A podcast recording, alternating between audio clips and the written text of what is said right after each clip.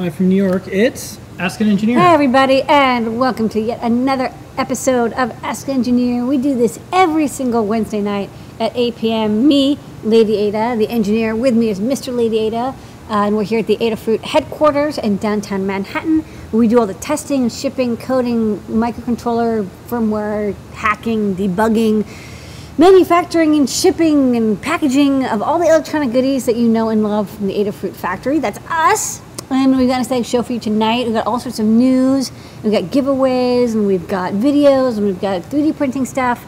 We've got an exciting show for you tonight, including, as you just saw, AdaBox subscriptions are closing really, really soon. So probably by the end of this show, we will run out of subscriptions. We have a limited number, so if you're on the fence, you're like, I don't know, should I subscribe to this AdaBox? Now is the time to do it. Like now. Like if you're watching this live. If you're not watching this live, it's probably too late. But if you're watching this live, do it now. But beyond that, we've got an exciting show for them tonight. Mr. Lady Ada, do you want to talk about that? On tonight's show, the code is GPS USB. Yay! We'll talk about that now or later, probably later. But that's the code, and that is what you should use at Adafruit shop. Check out before midnight or when I remember to turn it off. It gets you 10% off in the Adafruit store all the way up to midnight usually, but like I said, or until I remember to turn it off. Everything except for gift certificates, AdaBox, and code subscriptions to Code Academy. That's right. So anything that's physical, virtual stuff, no discounts because that's not how it works. But then other than that, us, an open source hardware company, no loans, no venture capital. We'll probably talk about some microbusiness stuff that was in the news this week. But when you purchase something from us, use this code, save $1 or $2. These are the folks you're supporting and more. Show and tell people around the world showing and sharing their projects. Lady will talk about that and more. Got Make Code Minute, some cool Make Code Arcade examples and more. Some Python on hardware news. Some time travel, looking around the world of makers, hackers, artists, engineers, and more. 3D printing videos. Some made in New York City factory footage. You have some new products. We'll answer your questions. We'll do that in Discord, adafruit.it/Discord. Join all, almost 13,000 of us now. Having a good time. Yeah. We'll do some top secret. We'll give away something. All that and more on, you guessed it, dun dun dun, Ask an Engineer. Yes. Okay, Lady Ada. So we got the discount code, but we also do other things. We give away free stuff. That's right. Whenever you place an order on the Adafruit web store, we will give you free goodies. When you order $99 or more, you get a free Permapoto half-size breadboard. This PCB, it just has beautiful silkscreen and gold-plated pads, the same size and shape as a solderless half-size breadboard. So when you're done with your project, you can transfer it over, solder it up, and you have a permanent prototype. That's Permapoto. $149 or more, you'll get a selection from one of our many embroidered or iron-on patches. We've got all these really cool patches for learning things from Bitcoin to LEDs to robotics to laser cutters to Ruby to HTML5. Pretty much every cool skill other than selling cookies and making a forest fire. Then you can get a free badge, and we'll pick up a random one for you. And if you make an account, we'll make sure you get a different one each time because we'll keep track of which badges you've already gotten. $199 or more, you get free UPS ground shipping in the continental United States. That's high-quality, trackable shipping. With insurance, we recommend it for UPS, for shipping in the continental United States. And then $299 or more, you get a free Circuit Playground Express, our premier all-in-one development board for learning how to make and code and craft with electronics. It's got LEDs and buttons and sensors and capacitive pads, and you run off a battery and speaker, and you can run it with code.org, CS Discoveries, CircuitPython, MakeCode, MakerBlocks, TeenyGo, and a TD Rust, a whole bunch of other stuff. So whatever way you want to program electronics, this is a great way to get started with no soldering required. All right. As far as shipping goes, in the United States, use UPS Ground. It'll get there, trackable, reliable. If you want to spend a little less but wait a little bit longer and maybe some uncertainty, if you're into uncertainty. Maybe some people like uncertainty. Yeah. USPS is the next choice. And then for international, use DHL. In New York City, we have same-day delivery service. Just purchase your order in New York City before 11 a.m. If it's a zip code that's supported, we will then ship it out. You'll get it the same day. It's possible. Yep. All right. Lady Ada, we had a show and tell. There was a bunch of people on it. There was a lot of people, and they went fast. Everyone was showing stuff. We've been doing this for like 10 years, and every week people come to the show and show cool stuff. How's that possible? It's like a year-long celebration of people making stuff. That's right. That's why. That's great. How. Okay. All right. What was on the show and tell? Well, we had Philby who came by and previewed a project that he's been working on like a year and a half ago. We did the Joy Arcade, which is a little face in a handheld game controller that blinks and looks around as you play games, and it acts like an HID keyboard and mouse. And now we did the same thing for Arcada, so for the Pi Gamer or Pi Badge. You can sell this code, and as you're gaming, Joy looks around, her little eyes follow you, and also when you press the A button, it sometimes goes pew pew as you shoot at stuff in your game. That's going to be a guide coming soon from Phil B. It's just adorable code that's been updated for the latest boards that we're making. JP showed off a game that he's writing this week, and you can see more of that game development tomorrow. It's called Trash Panda, and it's kind of like a cross between That Raccoon That Would Climb to the Top of the UBS building and Rampage, classic arcade game. How do you play it? Well, you can watch Make Code Minute or at John Park Workshop to find out more about Trash Panda the game. Totally could have been a really cool Nintendo game. I could have seen it. Not too late. Not too late. Then Pedro showed off a bunch of mini projects. We'll show all the videos, but they had a SnapFit Pi Gamer case. They had a Pi Gamer case with a crank, and they had another HID mini crank project. So they're kind of experimenting with different 3D print techniques and Pi Gamer cases.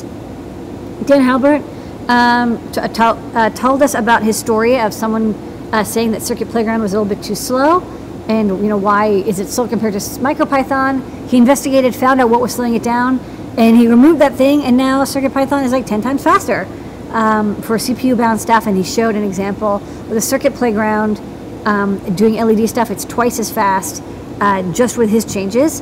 And Scott also came by to show off his Display.io updates. He was playing his Celeste port from CircuitPython. He has ported it from Lua, also Pico 8, to CircuitPython, and was playing Celeste, and has been doing a lot of work on how to speed up displays. So 4.1 is coming out soon with both those updates. So I think people will see some really big speed ups, especially if you're using display stuff, but even if you're not, you're doing CPU stuff, you will see a lot of big updates, which is good. We were kind of hoping 4.0 would add more chip support, and 4.1 would speed up those chips as well. We also have some people from the community. Andy Lear came by with 3 projects. He's got a Pi Portal that mimics this penny sear from, I guess, like season 2, episode 6 of the classic Twilight Zone.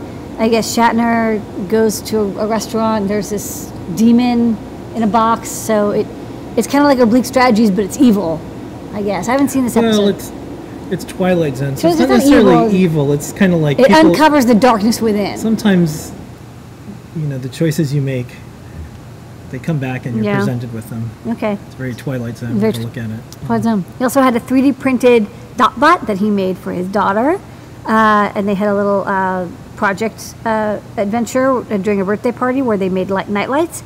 And also he made a Pi game with Make Code Arcade where he is the character and he has to catch his daughter because she's always slippery. She's always getting out of his little fingers when he's like, you have to take a bath, you have to go to bed, you have to brush your teeth. So she runs away and he has to try to catch her. And if she doesn't catch her in time, she wins. So that's the story of life. Zen came by and showed off a CNC that was been hacked to play songs from his friend's band's record album release party. So it's a CNC that just plays like whatever song, you know, you make it point at an animal and you pull the string and it plays a different song. So it's kind of like a really cool interactive record. And it was really neat, and I think it really, you know, if you're gonna do a record release, you should have one, instead of a gold plate record, have a CNC electronics record instead. So that's really cool. And then Orlando is building his instrumentation handheld for the high school class he teaches every summer. Thanks to Osh Park for helping out with that. It's got a SAMD21 and OLED, infrared and light sensors, accelerometers, can do heart rate and pulse oximetry and motion detection, and it's got all this cool circuitry, and he showed us the schematic. So it's kind of like a handheld watch that can do all sorts of cool analog bioinstrumentation. So if you're in this high school class, you're in for a treat. He's going to put those together this week. Okay. And that was what's on Show and Tell. All participants on the Show and Tell get an As Seen on the Show and Tell sticker. Just email support@adafruit.com and we will send you out an As Seen on the Show and Tell sticker. If you're a kid, just have a parent, guardian type entity email for you. Part of our Adafruit Live series of shows, we have a few things going on. JP show is tomorrow at 4 p.m. Some Make Code arcade things. This is the first iteration. This was Remake the Classic, so Pie Hunter. Yeah, well, this is the first version. It's like this is Spy Hunter. It's, for whatever reason, not running. So I'll go to the next video. Okay, Pie Hunter. Pie Hunter. Let's see if this plays. I think this is just a blank screen, the loading screen, because it's a screen capture. But let's see what happens. I'm just gonna let this ride. Okay. There you go. Okay. So you play a racing car, and you can freeze ray, you can bump people off the screen, and you have to avoid the good cars, and you have to get the bad cars. So people who played Spy Hunter, it was kind of like a racing game, but with enemies and friends. So it's a little bit like that. All right. And then every week on JP Show, we have Make Code Minute, and this is the latest Make Code Minute. All right, take it away. JP.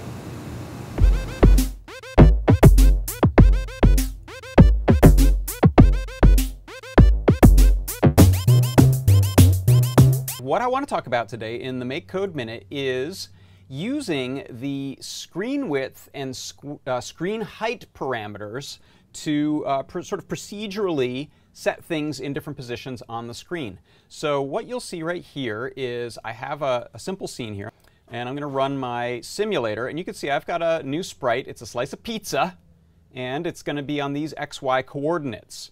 Now, what if I want to put it, let's say, at the 1/3 of the width and a quarter of the height down? Inside of Scene, we have these parameters, screen width and screen height. So if I grab one of those and just set it in here, it's going to go all the way to the right because that value is 160.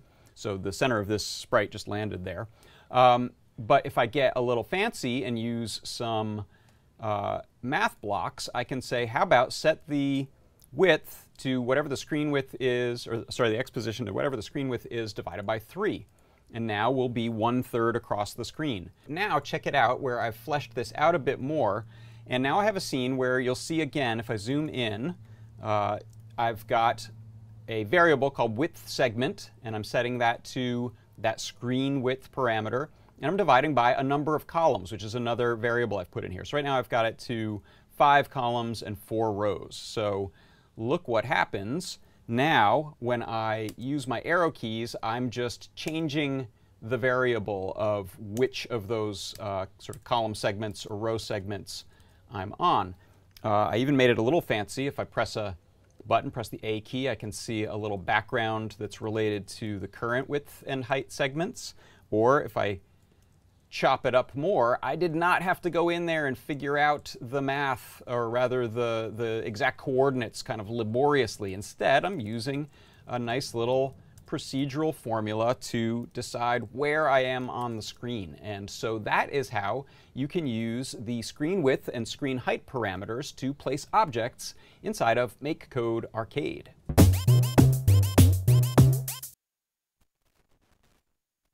Okay, so all that and more tomorrow, and I kind of feel like if you want to get a front row seat to the latest, easiest, low-cost way to make retro arcade games, watch JP's workshop every day. And we've had like a couple months now of Make Code Minutes, and like each one teaches these essential gaming skills, little bite-sized packets of information.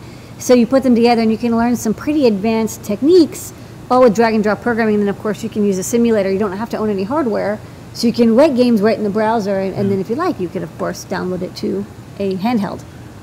Okay, another big week in the world of Python on hardware. Blinka, blinka, blinka, blinka. Yeah, so just a bit of a reminder. We're counting down the days. We'll have more information soon, and we'll have lots of activities. 8/8/2019, that is CircuitPython Day, and it'll probably just be a bunch of online activities that day and also that weekend because 8/8 happens to be a Thursday, 8/9 is Friday, and then the weekend is the 10th and 11th. Probably going to make some shoes. These are cool shoes. Yeah, these are Vans, and you can use the but they look comfy. Customizer on this, and we have all this cool Blink art. So we have some ideas. Maybe we'll do some giveaways for things in addition to electronics. In our weekly newsletter, we have some fun projects. This is one from Noah and Pedro. You probably saw a lot of crank things, but this is a USB HID crank. So if you want to scroll or use your computer in a new and interesting way using a crank. This you can do that now. Yeah. Big ink on the digital link, yeah. On Nordic's blog. Adafruit's Feather NRF 52840 Express board and developing with CircuitPython. So this particular chipset, a lot of people are interested in it. A lot of people are buying it. We've been selling a ton of these boards. Nordic has an entire write-up on this board, how to use CircuitPython, a little bit about Feather, a little bit about Adafruit, a little bit about everything. Check it out. It's on their blog. Okay, some updates to circuitpython.org. Yep. Hug report to Justin and team. This download section is now like a million times faster. I know. Because we have these beautiful photos, and now we have specific versions for depending on what size you're viewing it. And we also last week added the Blinka page for the Linux page as well. Yeah, you can go to, it's an item up there now. It's after library/Blinka. Yep. And we're adding more Linux boards all the time. Constantly. This one, since you hang out in GitHub all the time, when you look at Adafruit-Blinka, you can see a dependency graph now. This is a new thing, yeah. 267 repositories and 130 packages. Right, so use Blinka. Because Blinka is a Python library, and you can have requirements.txt. I think that's how it does it. GitHub, I guess, it can look into, is introspective into people's repositories, and it sees what projects out there are people building that use this library through the dependency, the requirements.txt file. Or setup.py or whatever, and it looked like there was about 200. Oh, do you want to go back? Sorry. Yeah, there is 267. 267, and some of them are ours. But you can see like CircuitPython DF3502 and RGB LED, but then also like Home Assisted or EE49SP 2019. So somebody's somebody's class somebody's taking, or Halicrafter, maybe some sort of. I don't know, actually, or mobile NV, terms Python, maybe environmental sensing. So it's interesting to see what, as we release more libraries in CircuitPython libraries, one of the things that's really cool about GitHub and Python is really easy to see what people are using. This is a lot tougher in Arduino, something that we've been trying to get more information about, but you can at least do it in Python. Yeah. So if you have Python libraries, check out the dependency graph. I don't know if it's a beta thing. Actually, today also you can like link. It'll do automatic linking between functions. It has like a Doxygen-y type thing going on built in. So GitHub is adding a lot more functionality. I'm a believer in Microsoft's GitHub. You know what? There was a visitor here, and they worked for another.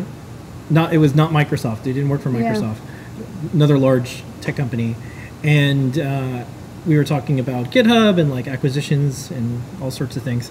And the thing I said, I think GitHub being acquired from Microsoft is going to be bigger than, as for a company and even for like programming and just for lots of things, bigger than when YouTube was acquired by Google. I think it's that big of a deal because like everything's code. Also, another thing that makes sense, like Microsoft has always done like document sharing, collaboration with like Excel and Docs. This is really smart. This is like the online Word doc of coding. This is people working together on stuff. If you're working on a spreadsheet, you use an online Google Sheet, or you use Excel online. But if you're writing code, this is the only way to share and use code online. And they're doing a really good job. I am impressed. I was not paid to say that too. I really believe it.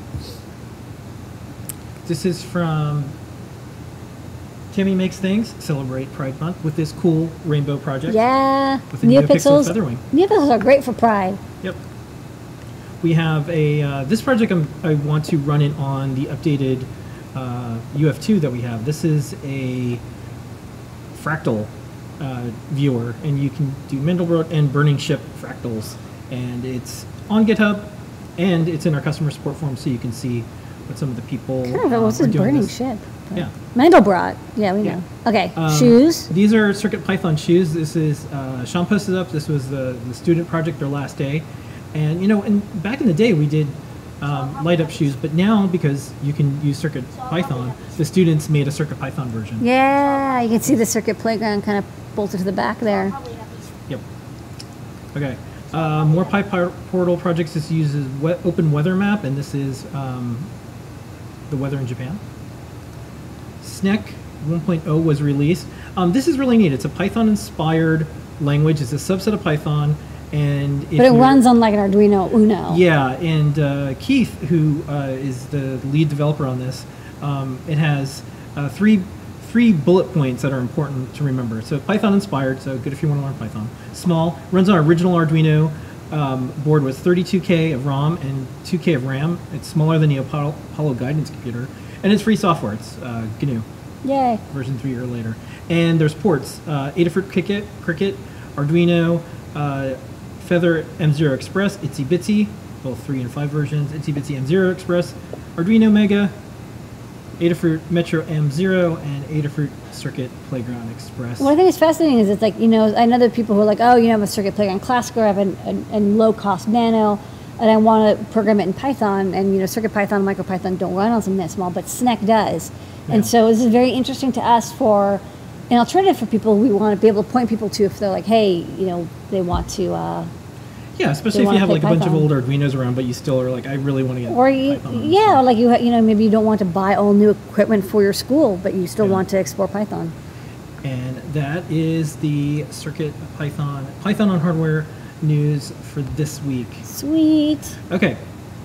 Time travel. So this week's and why I compressed some of the segments this week is because we told folks on Twitter and social media that we would talk about Maker Media ceasing operations, and the news is it's not bankrupt. It's going through a process where the assets are getting sold. So it's not like sometimes when you hear like, oh, you know, Radio Shack is bankrupt. You know, that was a thing that happened. It was like it's over. It has to go into a holding company, and someone has to buy it. There's a lot of work to be done with it right now. Maker Media, which puts on Maker Faire and, of course, Make Magazine, is not bankrupt. They're just saying we're laying off staff. This is like pre-bankruptcy. They're like before bankruptcy. It's like, hey, we have to stop, drop, reorganize, figure out how we want to move forward. So a lot of folks were asking us, like, what does this mean for Make? What does this mean for Maker Faire? Does this affect any companies that you know? Et cetera, et cetera. So what I thought we would do is it's time travel. I have time travel photos. So I've been in it from the start when I was at Make. So I was senior editor at Make before it was called Make. So I retired from doing Hackaday because like it was fun, but I'm just like okay, like did it, and that can just kind of run forever. Yeah. Turns out it still is. So there's Hackaday, there's SuperCon, there's Hackaday.io, there's all these things. It changed hand once, and now it's owned by SupplyFrame. Mm-hmm. So Hackaday is a thriving business. They've had a store. They have lots of things. So I had just retired from Hackaday when I thought it was going to just be able to run on its own. There was easily enough projects to cover all the time. And Rael, who was the CTO of O'Reilly, said, hey, Dale wants to talk to you. They might do some type of like DIY publication or something.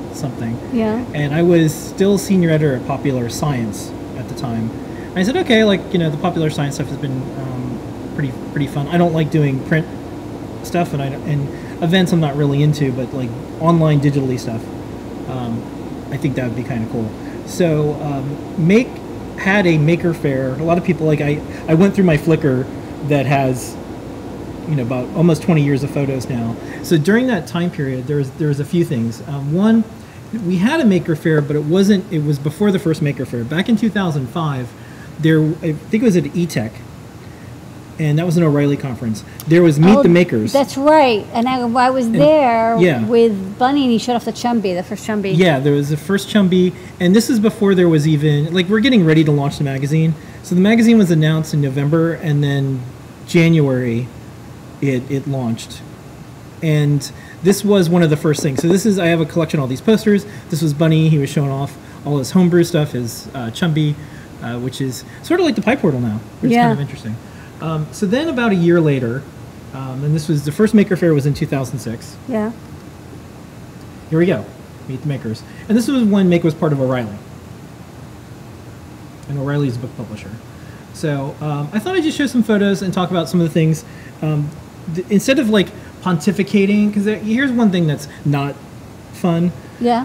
Is when people are, you know, there's like armchair business. Armchair experts, like, let me tell you how I would run it. It's like, well, like, you've never run a business, you've never hired people, you've never worked an event. You have no idea what that costs. And everyone should have opinions, it's cool, but like, you know, these are real people that lost their jobs recently. There's also these events that people want to carry on. There's so much stuff going on in the maker movement. One magazine or one thing, just like Radio Shack going out of business, didn't really change stuff for a lot of companies, but it is important, one, like what worked in the past, and two, like what can we do going forward. So the photos that I have was right before we launched the magazine and then also Maker Faire. Yeah. So here I am. This was in 2005. I was about to go on Science Friday, and I had the first issue of Make, and we were talking about like Maker Faire and stuff like that.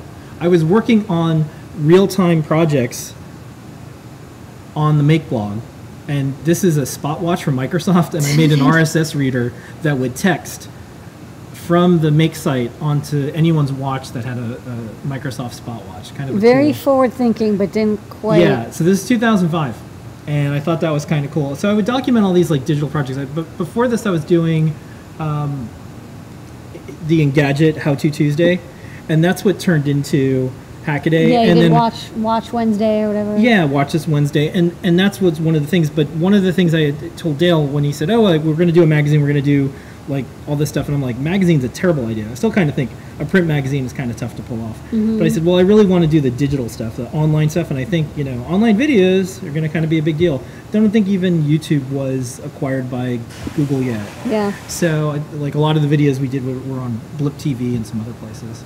So here's the first box of the Maker Faire badges. This was, I had to unpack them. There's 350 of them. This was, we weren't really prepared for how many people were going to show up at the first Maker Faire. It was very small. Yeah. It was like two small buildings. Yeah. So there was a lot going on.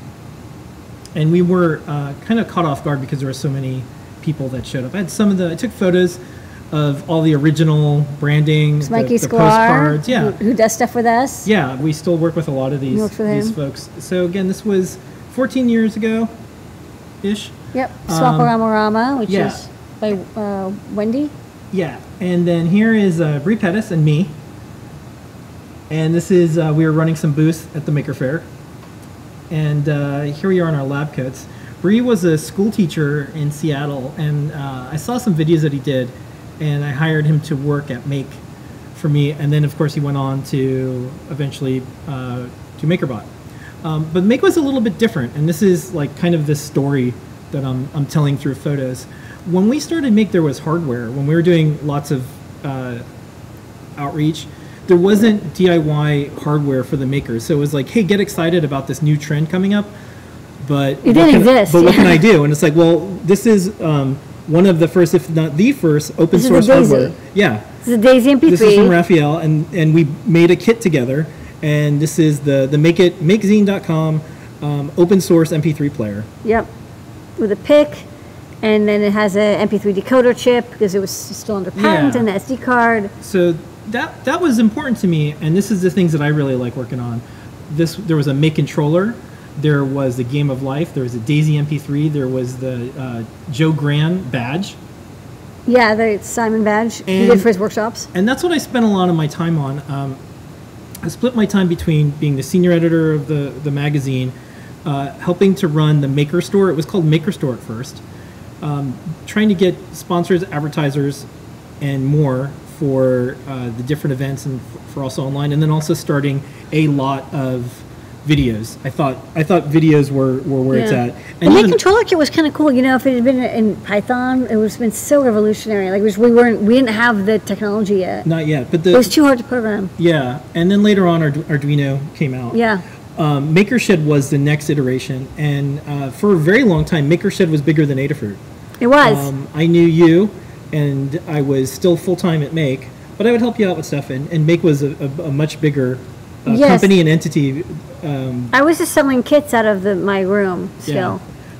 And one of the beats that I was on was open source hardware, and I think that's where I saw the most potential for what I thought was this like hardware and engineering movement, which was part of this thing called Make. Yeah, you would do the gift guide. It was possible to actually list all open source hardware. Yeah. There was only like 20. Open source hardware 2009, so that was 10 years ago. And things that were called open source hardware or open source hardware license, there was only a few. But eventually it was too hard to keep track of. But in the beginning, there was like a handful. There's less than a dozen. Yeah, there was the Rep Wrap you can see in the original MakerBot Cupcake, which was just a kit. Yeah. I had a couple projects. There was Open Prosthetics, but it was very rare, and not a lot of people. There's some projects from EMSL. Yeah. Not a lot, though. And one of the things, and I still think this is true, Halloween is a celebration of people who make things. So one of my favorite issues of Make, I got a chance to work on it. There was a other version of this cover where I was in it, where they're like, okay, Phil, like, hang out with all this. But we had the biggest Halloween contest going on for a while. And I think that's where, if people are going to purchase Make as a print publication or even an event, I think Halloween should have a big role in it. Yeah, because that's where cosplay is. That's where a lot of stuff that we see now. There's candy. Kids love it. Yeah. So the other thing was there was like tech channels. So this is G4 Tech TV. No, I was on G4 Tech TV. Yeah, I used to go on this every time before Maker Faire. I would go on G4 Tech TV. Here's what Maker Faire is. Here's all the stuff. And then I had started the Make podcast. After the Engadget podcast. Yeah. So Engadget podcast I'd started, and I was like, I really like doing these audio interviews with technologists, and the Make podcast had a lot of that. So in addition to showing how to make the content for podcasts, you could like hack your iPad. Yeah. Sorry, your iPod. Put Linux on it. And then what's funny is I use these all for testing the Minty Boost. Yeah, and then we would use these to test the Minty Boost. But one of the things that was important is all these maker stories. And all the different ways you could publish besides print. Because the people are just amazing. I mean, everyone who's in the making community for the last 15 years or whatnot, they're all just like amazing, generous, wonderful, creative people. Every one of them. And this is what I'm still excited about. I would like to see this return in some way. So this was some screenshots. I would take a screenshot of iTunes, and we really pushed the boundaries of what was possible with podcast and iTunes. So when you would download or subscribe to a Make podcast, you got the video. Here's a weekend project with Bree. You got a full PDF because it allowed attachments and enclosures. It's a cool RSS thing. Yeah. And you would be able to get parts of the magazine delivered to you. Imagine now if you were... I know, like even now, like it's not as good as that. Well, it's actually backtracked. Yeah, and I kind of want to weave in some ideas with this. If you're going to run a magazine like Make, you have to have a digital output. In a big way, you have to have podcasts, interview makers. You have to have videos. You have to have parts of this magazine. Maybe some people might not even touch a print version. Maybe they're only going to live in their podcatcher or their phones or tablets. So this was just again some screenshots. This is from 2007. Six. Yeah, seven. And this was the multimeter one, multimedia tutorial, Make video podcast. You get all this stuff. So you're listening to it. You're watching it. Yeah. You've got text that goes with it. You could do chapters in long form audio or video, and this is how the old iPod used to display it. This was in 2005 and 6. You can like zoom in on this later when this is on YouTube. But I made a interactive chatbot, so you could ask it what you want to build. You could subscribe to the Make News on this. This is all over Instant Messenger. You're like, oh, hey, what's an iPod hacking project? Yeah. You would say what you had and it would return projects you could do. Twitter didn't exist yet. There was no Twitter. There was no Twitter. Yeah. Or it was a very basic form of Twitter. Next up, here you are. And you have a Christmas tree kit because you had said, and you still say to this day, you promise you will never sell a Christmas tree kit. Correct. And so there you are. That's right. That's me. Here was your Maker Faire booth. You had a wave bubble. That's right. I still have that shirt, too. You had your Zox box. Yeah, I know your projects. You could build some of them. You could buy some of them. We had the dig button. Yeah. Here is my friend Natalie Z. So I worked with Natalie back when I was in the advertising world. We worked at separate companies, but we usually ended up competing for clients and such, but we were friends. And when she was finished with that, Make started a magazine called Craft. So for a brief period of time, there was another one was called Make, one was called Craft. Make Zine, Craft Zine. So this is Natalie at, I think this was maybe Austin Maker Faire. It could have been Bay Area Maker Faire back in like 2008 or so. This is Dale and this is Jerry. I think they were getting the Austin Proclamation? Yeah, I think this was like, it's the Day of Making. Day of Making, and I think this was in Austin. Yeah. Here's SparkFun's booth at the Austin Maker Faire. Yeah, they had big soldering workshops, always incredibly popular, super packed. Yeah. People love this how to solder workshops. And back in 2009, I had a behind-the-scenes role on Make Television. If you looked, there's a very young version of JP. He looks the same, though, man.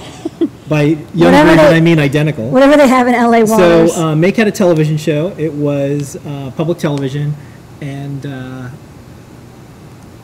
Make was also on the Martha Stewart show. So pastel. Make was also on the Colbert Report. And I remember we went to that in the mouse spot. Here I am with Colbert.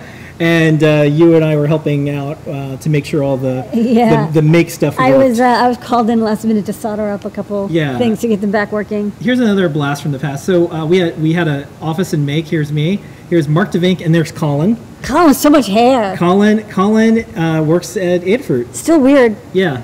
Keeping it weird. Make out a fire truck for a while, and IBM helped sponsor it. And then I kind of wanted to just wrap up kind of what you were saying. You know, the connections that we all made and the people that we met, that's what this community is. So this is you and I. This is Caleb Kraft. So Caleb worked at Hackaday, and then he went on to Make. Yes. And this is, what, 4 or 5 years ago? Yeah. Becky, I hired her when she was at school, and she came to work at Make. Yes, this is New York Maker Faire. And then she came to work at Adafruit. Now she's in Instructables. Here you are at the DigiKey booth. This was 2017 with the Giant Circuit Playground Express. Yes, this is recent. Yep. Here are at the Arduino booth. This is a year ago. And then, you know, I just have gigs and gigs and gigs of content. There's you and Sean Heimel. So what happens next? Who knows? But the things about Make that will carry on, whether Make has a purchaser or if it gets relaunched or whatever, it's going to be the people, and I think that's the thing to center on. So we did a blog post, and so far we have tried twice to purchase some assets from Make. Mm-hmm. So I don't have any big announcements tonight or anything, but in 2017, Make had a bit of a cash crunch, and we said, hey, like here's if you want, we can take over some of the things that we think that we could do a good job with, and we could give you money.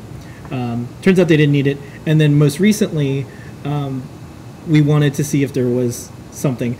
We also made an offer for something a little unusual. Dale's head? No, what?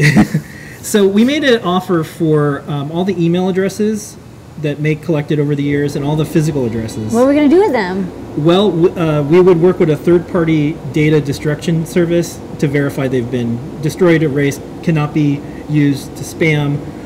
This happened with Radio Shack. This happens kind of all the time with all companies. They sold they were like, oh, we won't use it, but then when it was sold, it was sold to another company. And they used it. I know this is kind of valuable, but it's really not. It'll I think because it's Make and Make was built around a community. I think it would be better not to buy the mailing list and the physical address and then spamming folks. I think whatever you do, I don't think that would be a good idea. I mean, I think the community, if you want the people in the Maker community to buy stuff from you, just do what Make did. Do really cool projects, publish, do podcasts, do videos, share it. Just sending people email isn't going to get the Maker community to want to contribute or purchase from your company. I think that I think the thing is to be part of being a good citizen and a good maker and a good part of the community. I mean, like the making community is a community. It isn't just like an audience. Yeah, it is like everyone knows everybody. And it's grown to the point where there's lots of large groups doing lots of different things. So all of the things that you do, like engineering and 3D printing, accessibility tech. It's outgrown one thing called Make. Yes. There's a giant 3D printing room. There's a cosplay world. There's a CircuitPython world. And so I feel like whoever comes along, I don't know. Maybe we'll hear back and we'll be able to purchase to destroy the mailing list and stuff like that. I think that would make sure that if you ever went to a Maker Faire, that information isn't going to go to somewhere or something else. That's the expectation. Like you're not going to get spammed or anything like that. So, anyways, that's a little bit of a walk down memory lane. Yep. And so we'll see what happens next. That was time travel. That was a big time travel. That was a big time travel. And, I'll probably post up all the photos at some point from, like, let's say I was there. Are they in Flickr? 2000. No? They're in my private Flickr album of, like, Make from 2005 to, like, 2009-ish or so. That's when, like, I knew I should document everything that was going on. Yeah. You have, like, photos. Like, Make wasn't called Make at first, and, like, Maker Faire was really small, and just, like, a lot of the Maker Shed... It wasn't called Maker Shed. Like a lot of like what happened in the beginning, I tried to document the best I could.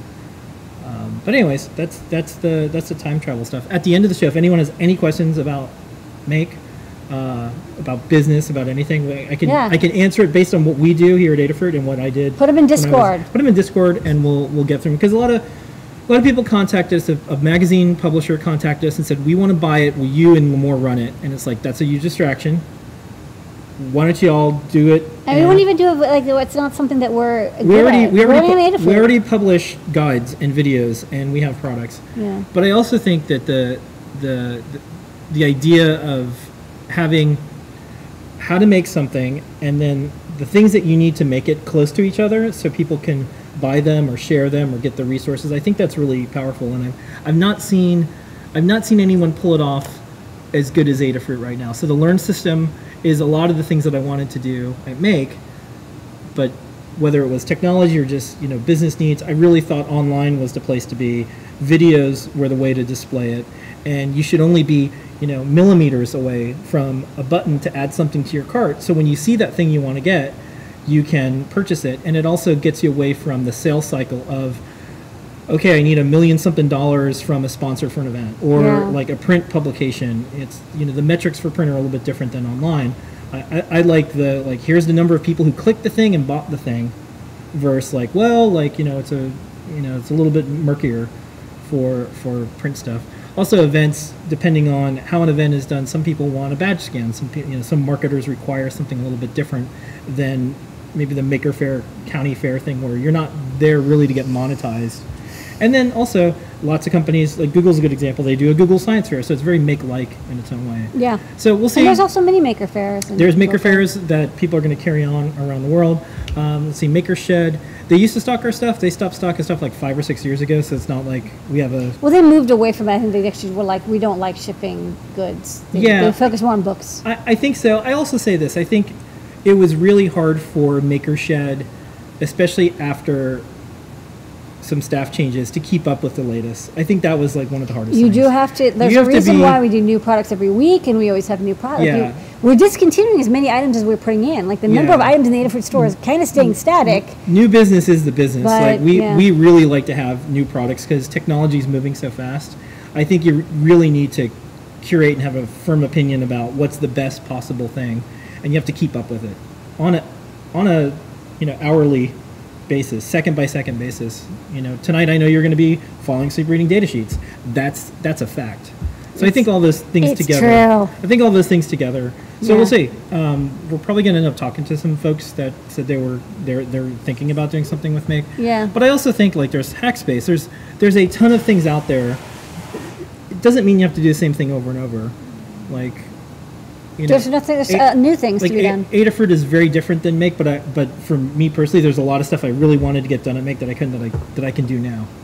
So like that's the way I would, or that's what I'll ask people who are like, oh, okay, I want to buy this event and this magazine. I'd be like, well, what is the business problem that you have that a print magazine and an event solves. Because there are some business needs and business problems that solves, but not always. True. Okay. So that's the okay. Well, that was your time travel. Yeah, it was a big one. Well, folks were asking. I'm just like, well, just watch it on the show this week. Okay. Open source hardware. We're an open source hardware company. That's right. We got almost 1,900 guides. We have 1,887 guides. What's on the big board this week? Well, I'm glad you asked. We have a bunch of guides that came out this week, actually, like 11 guides. So we've got 2 Arcada guide. We have the NES emulator for Arcada. This one is going to be popular for those who like playing classic Nintendo games. I sort of ported 2 or 3 different ports of Nofrendo, which is a really good NES emulator, to the Sammy 51. So if you have a Pi Badger or Pi Gamer, you can now play NES games, and you can even save game state, and you can restore it, and you can pause, and it runs at full speed. You can run up to 256K ROMs. I spent 6 weekends on it, so please use it because I put a lot of time into it that I didn't do other things with. I could have gone outside, but I was working on this. So try it out. We have a bunch of also some links to some really cool homebrew ROMs. So if you don't want to pirate ROMs, you don't have to. There's a really amazing Nintendo homebrew scene with some really fun games. Some of which are better than some NES games. We have Pixel Dust, this digital sand demo for Arcada. So we'll show a little video of that shortly. But that's Phil B wrote this really cool sand simulation code, and we did it for LED matrices on Raspberry Pi, and I ported that code back to Arduino and to the TFT screen, so you can have a little pixelated sand. I was inspired by, I saw 3D Blit took our code and put it on their handheld, and I was like, wait a minute, that's a good idea. So then I put it back on our handheld. Yeah, so I had a little, everyone's got... I showed the video last week, but this one. Yeah, so now I have a guide with some code, and there's a few different examples, and I kind of go through and how you can customize it to however you like. All right, next up, we've got We Make Good the Classics Pie Hunter. We showed you that video. So this is taking inspiration from famous arcade games and how to recreate those games in Make Good Arcade and learn skills. That's kind of the first part of before you can create your own original games. Oftentimes it's best to recreate existing ones because you'll learn all these tips and tricks from like the 20 years, 30 years of game history that we have. We have a guide for Brian wrote for the LPS 35HW, the water resistant pressure sensor, which is kind of interesting. It has temperature and pressure, but it's in a sealed sensor so that if you want to build a project that's in a wearable or maybe goes outside, this is a really good option because it's designed for outdoor use. We've got 3 projects, or kind of like 2 projects, but like split and mixed into 3. There's the Pi Gamer 3D printed SnapFit case. If you have a Pi Gamer, you want a 3D print case instead of the acrylic case. This case is nice and slim. It snap fits together, and of course you can customize the colors. They also made a version of that Pi Gamer case, but has space for a rotary encoder and a crank, so you can make cranky games. And we have a project that we posted. It's actually a variant of an old guide. You can link to it, that is linked from that guide, for making a GIF player that when you turn the crank, it fast forwards and replays the GIF. So you can see that here. So it's a nice little demo just showing how to use the crank. HAD crank controller, also kind of interesting, taking what they learned from those 2 projects and like, well, let's just make a handheld crank so you can interface it with HID, so it's just CircuitPython. From Colin, we've got a quick start guide for CircuitPython and Circuit Playground. If you got one and you want a quick start guide, just the fastest getting started guide. There's always more detail you can get into, but this is just to get you going. Colin is really good at making succinct guides. Check that out. Dan C has been just doing some amazing e-ink projects. He came to us and said, hey, I love e-ink, and I'm like, we've got this new e-ink shield, we've got this new Metro Airlift, want to do like a weather project. So he adapted open weather code, I think from Daniel Eichhorn's variant for ESP32, but then he kind of adapted that back to the SAMD51 Airlift, and you can use a shield with it, you pop it on top. It's a no solder project. If you want to make a quick Wi-Fi e-paper e-ink display, this guide will get you going. We have an energy budgets guide by Mike Stone. Mike Stone, what's interesting is I was reviewing this guide, he is really good at Like, we have a lot of very beginner projects, like how to use an LED, and we have some really advanced projects, like here's how to, 3D print this, like, amazing, sword and motorize it, and it's a chainsaw, whatever. And we have a lot of, like, very complicated projects, a lot of very basic projects. This is kind of the reference information in the middle. It's like, how do you know what size battery to pick? And it's kind of like, I always tell people, like, well, you can do a bunch of math, but, like, honestly, just, like, plug in a battery and see how long it lasts, and then, you can divide out and figure out how much power is using. But my student actually goes into the details of how you calculate your energy budget, how you can make your batteries last longer, using buck converters versus linear converters, what is a watt hour, how PWM affects battery and power usage. Check it out, it's very detailed. He's a really skilled engineer at explaining these kinds of details.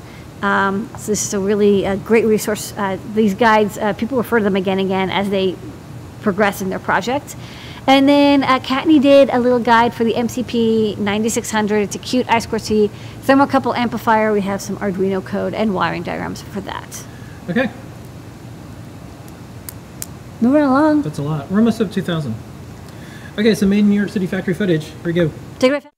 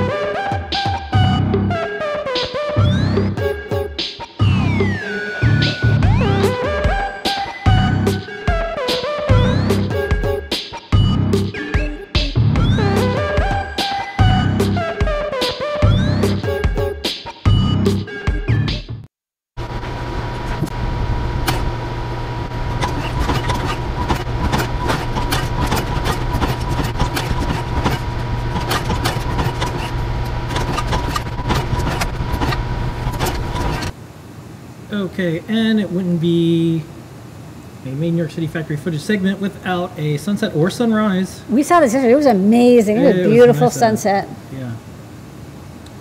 Alrighty.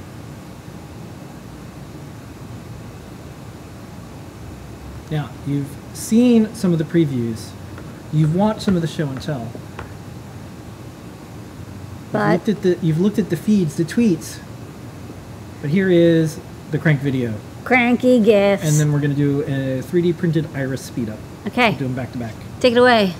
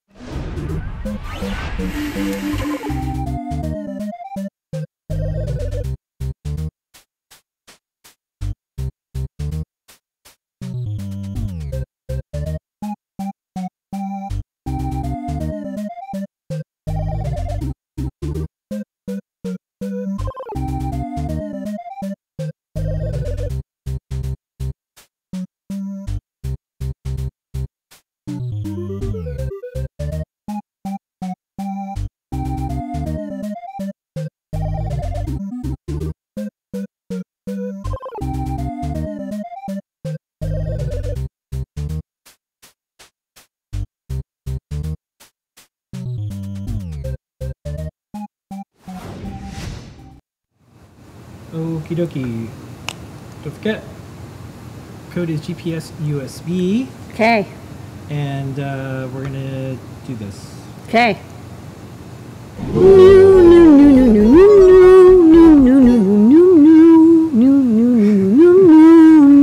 Okay, so two things real quick. We have less than 20 boxes. Yeah, so if you're thinking about getting an AdaVox, we're shipping them this week, next week, week after.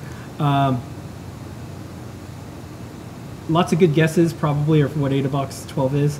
However, I can tell you they're about to be gone. This is it. You should get one. AdaVox. How will you know if your guess is right? Yeah. You should subscribe. This is it, but we're out of the thousands that we ship out, we only have probably 20 left right now. Yeah, about okay. 20. Okay.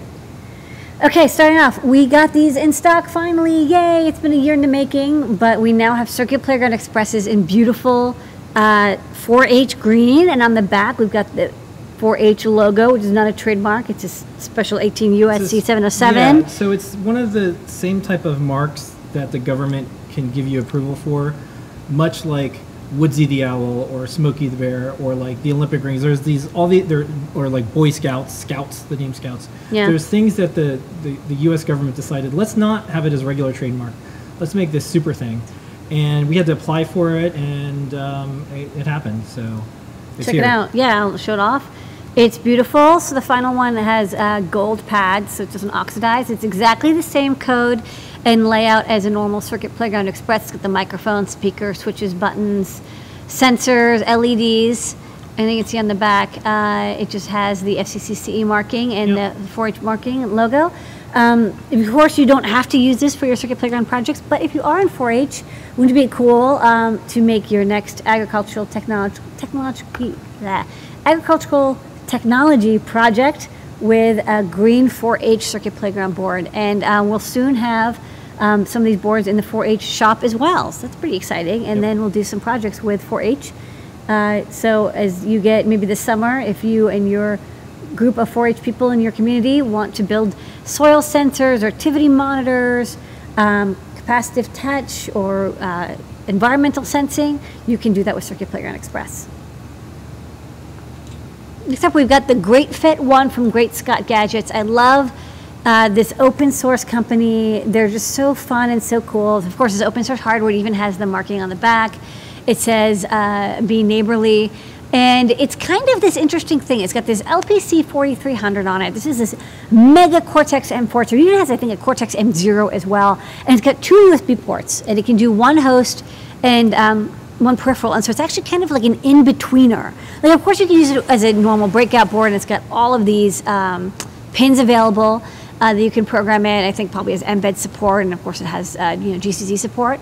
But also, it acts as an in-between. So if you want to have reverse engineering USB, or you want to like take data from USB and analyze it, this could be a really good tool because again, it has both the USB client and host capabilities. So we've got these gadgets in the store. I think this is for like kind of reverse engineering with hardware. If you're into that, you're going to be into this. Their boards are always so wonderful. I just got a shout out to like Great Scott and Travis Goodspeed and that whole crew. Okay. Everything they do is so awesome, and it's a beautiful board too. White. It's hard to make white PCBs look good. Yeah. And they do. So there you go. Really lovely. Nice work on this design. Beautiful board. Okay. That's a great for one. Great for reverse engineering, hacking, and USB stuff. You've got from Brian, who's been doing hardware engineering with us for a couple of months now, the LPS35HW. This is a really cool sensor. It's a temperature and pressure sensor, but unlike most of these, it's actually designed to be used in damp environments. It's kind of got this protective epoxy around it, and inside it's also got a moisture barrier. So not a lot of pressure sensors can be used. It can actually be used underwater, I believe, as well. Although I haven't tested it underwater. We've tested it in environments, and it works fine. I will note that if you want to use it underwater in very damp environments, you'll have to epoxy the rest of the board because the sensor is water resistant, but the rest of the PCB assembly is not because we don't know what you want to use it for. So we kind of just made it inexpensive and simple. So use epoxy if you would like to use this in a damp environment, but if you want to just evaluate this chip, this board is great. And here's a demo, and I'll show off. It's very responsive.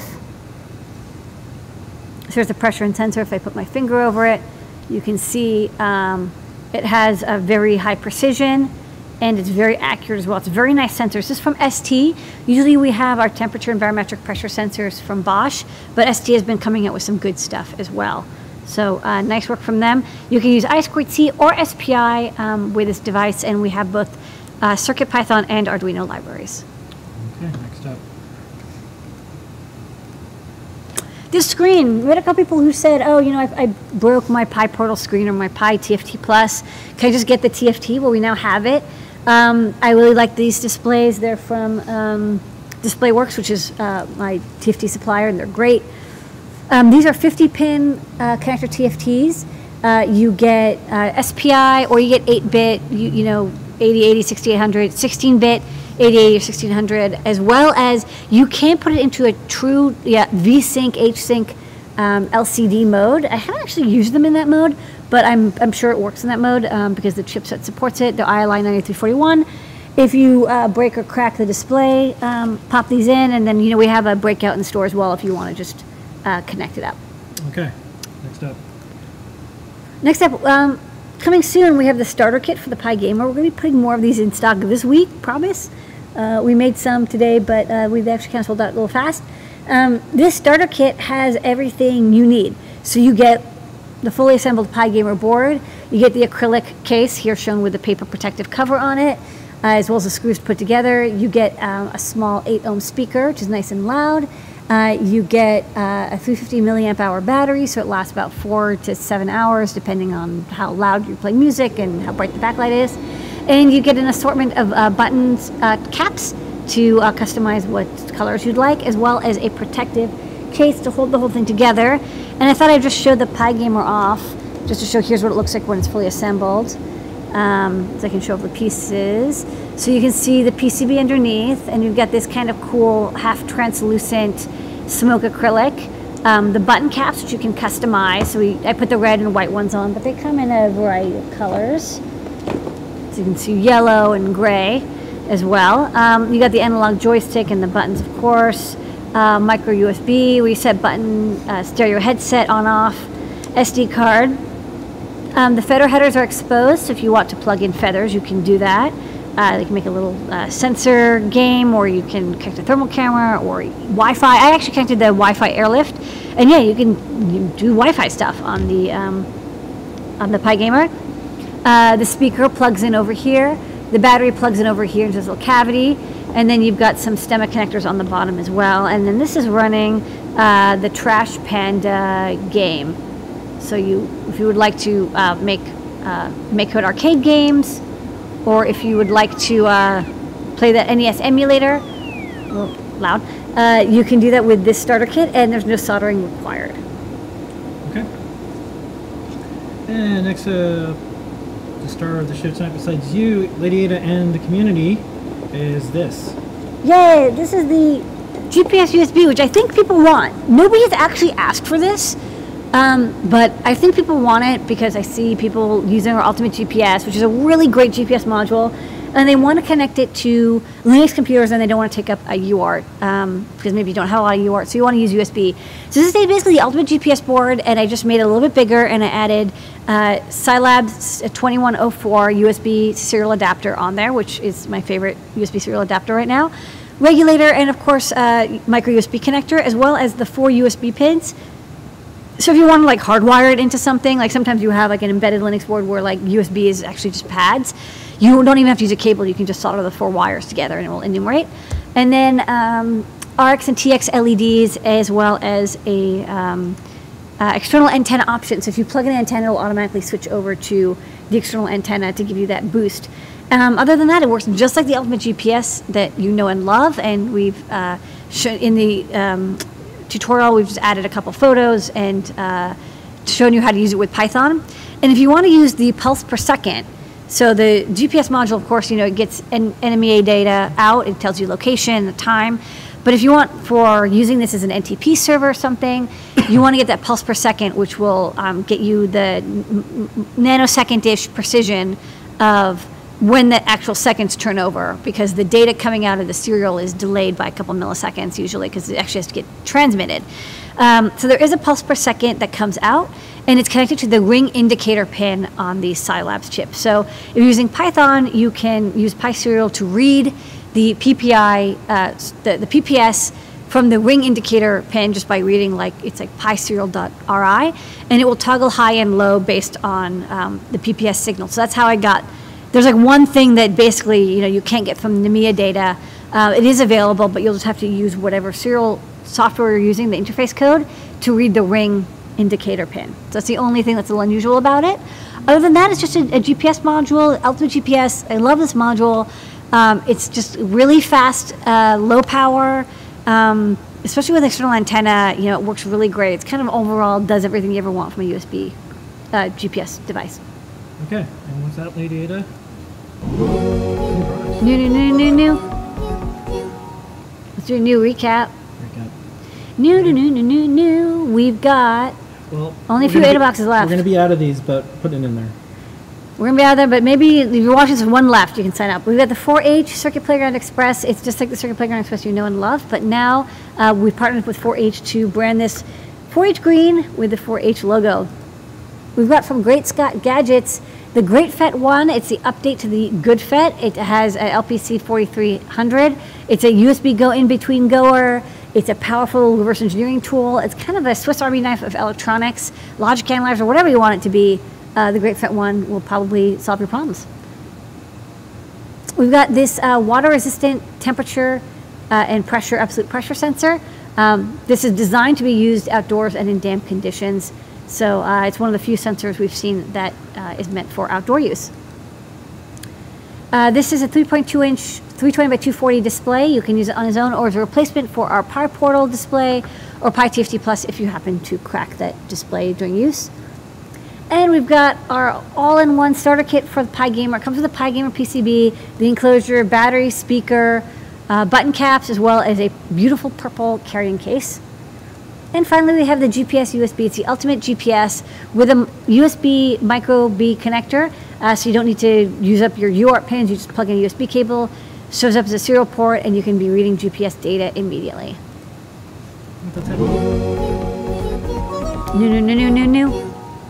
Okay, let's do some top secret.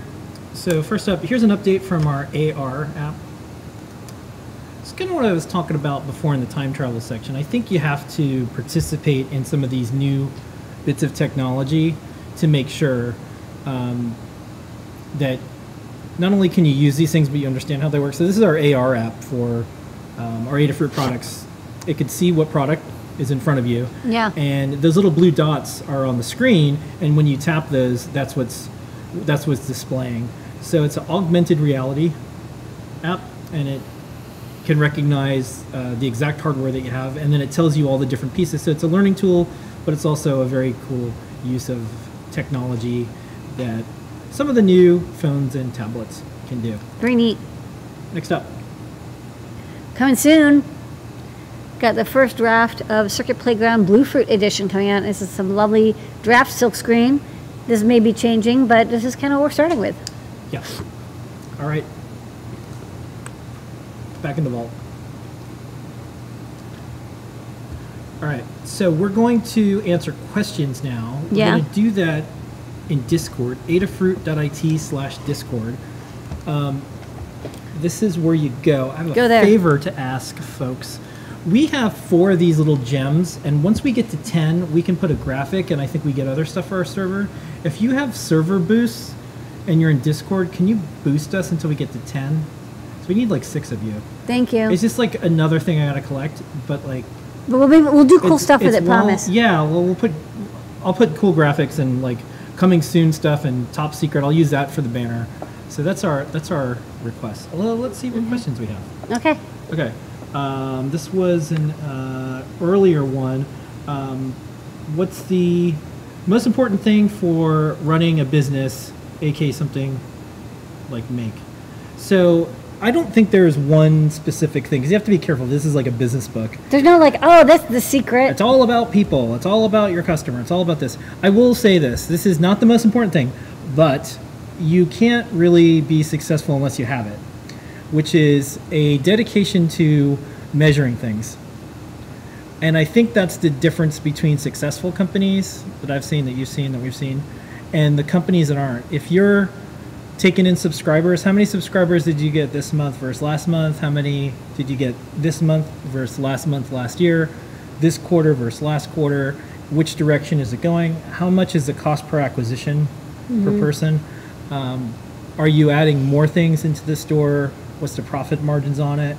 And you have to send that information out to everybody. I know a lot of companies don't do that. So we have something called State of the Fruit every week. And State of the Fruit, each team briefly talks about. We wrap up State of the Fruit in less 25 minutes. Less than 20 minutes. Often. Yeah. And there's pizza and drinks. And it's whoever's here at the company at same time every Friday. And what we do is we just go over the numbers. What's the on-time shipping percentage? What is our rate for cycle count? So we don't have to do inventory day every year. And it's one of the things that the teams came up with. And we always try to improve these metrics. And we're always trying to work towards a goal. And I think everyone in the company having access to this and seeing this has really helped us. Yeah. There's no surprises.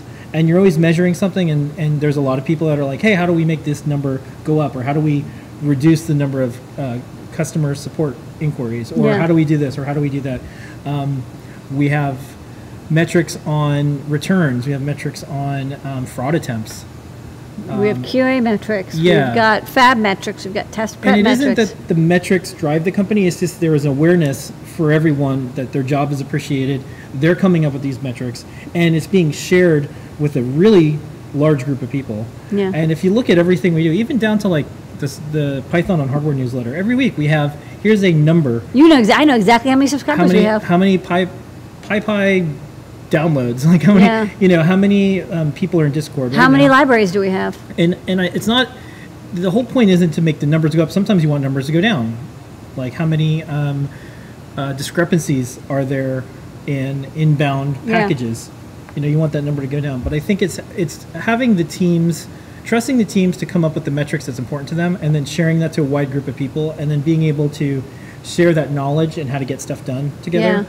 It's not the most important thing, but companies who succeed tend to have this. Yep. And there's been a couple CEOs that I've talked to where I'm like, what's your, do you have like a dashboard, like a web page that shows how you're doing? And only a few have, and the ones that have been the ones that have been the most successful. They're like, yes. I remember we had one CEO who came by and he actually said, I know exactly how many orders we have had on the store today. Yeah. Like he did like right then. I was like, okay, I didn't ask. And we did too. And I'm like, oh yeah, well, like, you know, I knew what time it was and I knew the last time I looked, I'm like, oh, we have like 927 right now, but give or take a few more. Yeah. Because it's been, you know, I've been away from my computer for a minute. Yeah. So I think that's one of the most important things. Okay. Let's go back to the questions here. The Blue Fruit's not out yet, so we can't. You can't talk. No questions. Okay. Lots of questions about the thing you can't ask questions about. You can't ask, and it doesn't even exist yet, folks. It's a rendering. Yeah. Jeez Louise. Are there any plans for the NRF 24101 Plus? Not so much. I think that, you know, the latest Nordic boards actually can do NRF 24101 simulation modes, so we might add that. I'd be more interested in that. Okay. Let's see. Oh, it doesn't matter how precisely you're measuring something if you're not measuring the right things. That's true, too. Exactly. Okay. Well, let's see. Yeah, for the questions about Circuit Playground Express. It doesn't exist. It doesn't exist. I don't know. But I will say this one. Yes, it'll work on a Cricut. Because that would be unusual if we didn't have that. It'll be drop-in replaceable with the Circuit Playground. Yeah. That's the plan. But it doesn't exist yet. Let's see.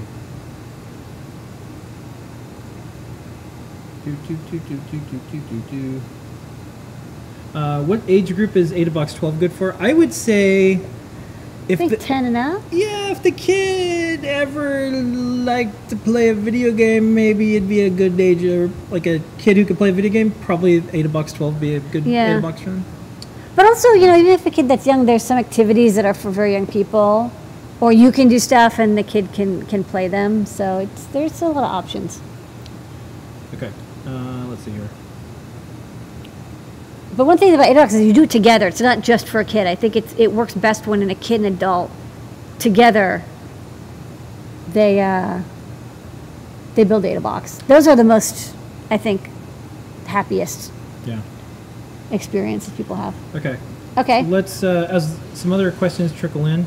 Let's do the time trial. The giveaway. The giveaway. What do you want to give away? The giveaway, GPS USB. That's a good idea. Great for everybody. Okay.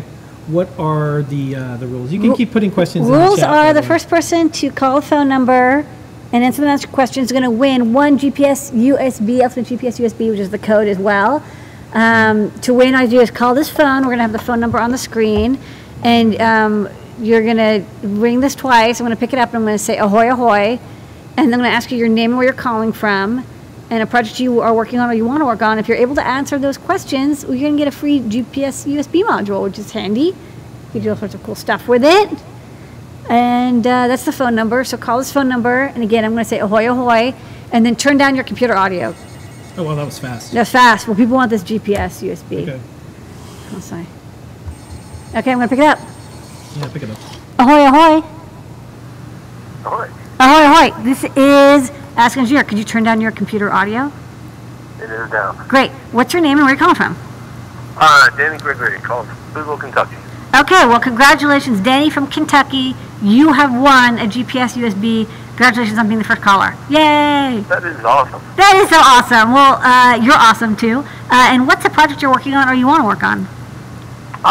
We've been, somehow been wanting to make some lightning detectors, so the GPS might come in handy to triangulate on that. That's a good idea. All right, well, you plug it right into your computer and read the location data. That could be super cool for your project. Well, congratulations, Danny. All you have to do to claim your prize is email support@adafruit.com, support@adafruit.com, and say, hey, I want a product number 4279. And they'll ship it right to Kentucky for you.